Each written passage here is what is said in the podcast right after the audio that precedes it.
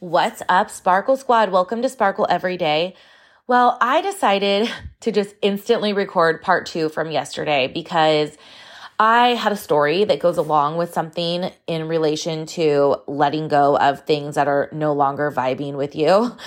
But I didn't want yesterday's episode to get too long. Um, this is kind of a personal story, and I just wanted to, you know, share it because I feel like it's always a good example to share personal stories, even though sometimes it's hard for me, it's very vulnerable, but I know that I'm not alone in these things and I want to share them. So, when I was going through my divorce many years ago, there was a lot of like back and forth and like, what are we going to do? And, you know, I feel like he was not always very forthcoming with the fact that he was done. There was a lot of like lingering around and making me wait to see what he was deciding, which looking back, I so badly wish I would have just grabbed my power and been like, I want someone who fully chooses me and isn't unsure, you know? And he was done, but he wanted me to make all the all the calls was what it came down to so that he would look like the better person, right? Or look like not a bad guy. Um, so I was not in my my power or my higher self enough to do that in the moment and I remember I was really hanging on and I was just like you know trying and grasping at straws and I will never forget we had an apartment it was a really really nice apartment in downtown Willow Glen. Where I actually live now in an amazing place. So funny how the universe brought me back to where I wanted to be in a way better capacity that I never would have expected but at the time, I didn't want to leave this apartment. I loved it. And I was like, oh my gosh, like I could never afford this place on my own. It was pretty pricey. And like, obviously, it's a long time ago. So my financial situation was different. And I just couldn't afford to stay there on my own.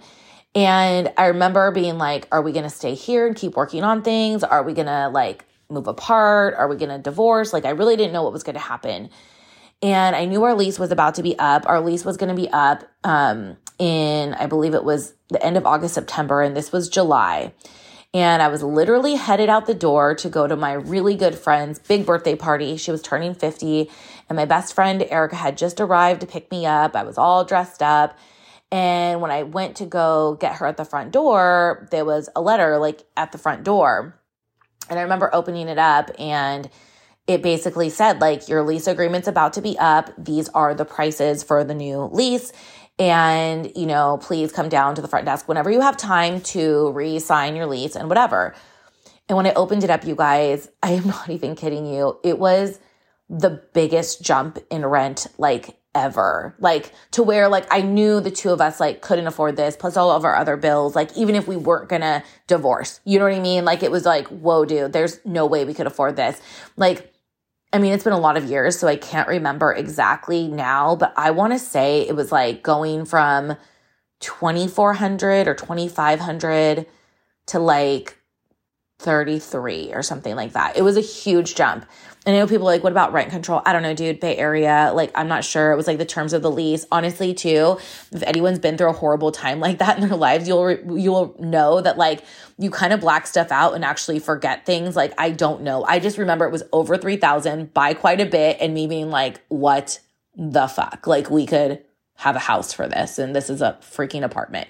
So, I just instantly had the most sinking feeling because I knew that this was going to be like all he needed to be like, yeah, we can't live here together. Like we should just go our separate ways. Like I knew it was going to be like that like little out that he was looking for. And I knew that it was going to be like something that I couldn't, I couldn't work on. Like I couldn't do anything to fix this, right? Like everything else I've been like grasping at straws, but this is out of my control. And I went to a party. I had the most awful night because I just couldn't let it go. I just was like, oh my gosh, I can't believe this, whatever. And then, you know, maybe like a couple weeks later or the week later, I was sitting at my friend Kim's house in her backyard and we were just talking about everything. And I was like, you know what? The universe is literally doing for me what I'm unwilling to do. Like it just clicked. I mean, I want to say I thought of it, or maybe she said it again. It's all a blur. But yesterday I'm sitting here talking to you guys about when things no longer vibrate at your frequency, letting them go and trusting life. I was not doing that. I was actually holding so tightly onto something that was no longer serving me because of the fear of what it was going to be like to go through the process of this undoing, you know, and what my life was going to look like and what was it going to you know, be like for me or for us, or, you know, this is not what I planned on by any means, you know? And the universe was like, you know what? Like, I'm going to do for you what you're not going to do for yourself right now because things are going to be so much better in the rearview mirror. And, you know, it took a long time for me to really like understand all of that. But I do remember seeing that little glimmer of hope like a week or two weeks after, whatever it was, being like, yeah, the universe is literally forcing me to do this.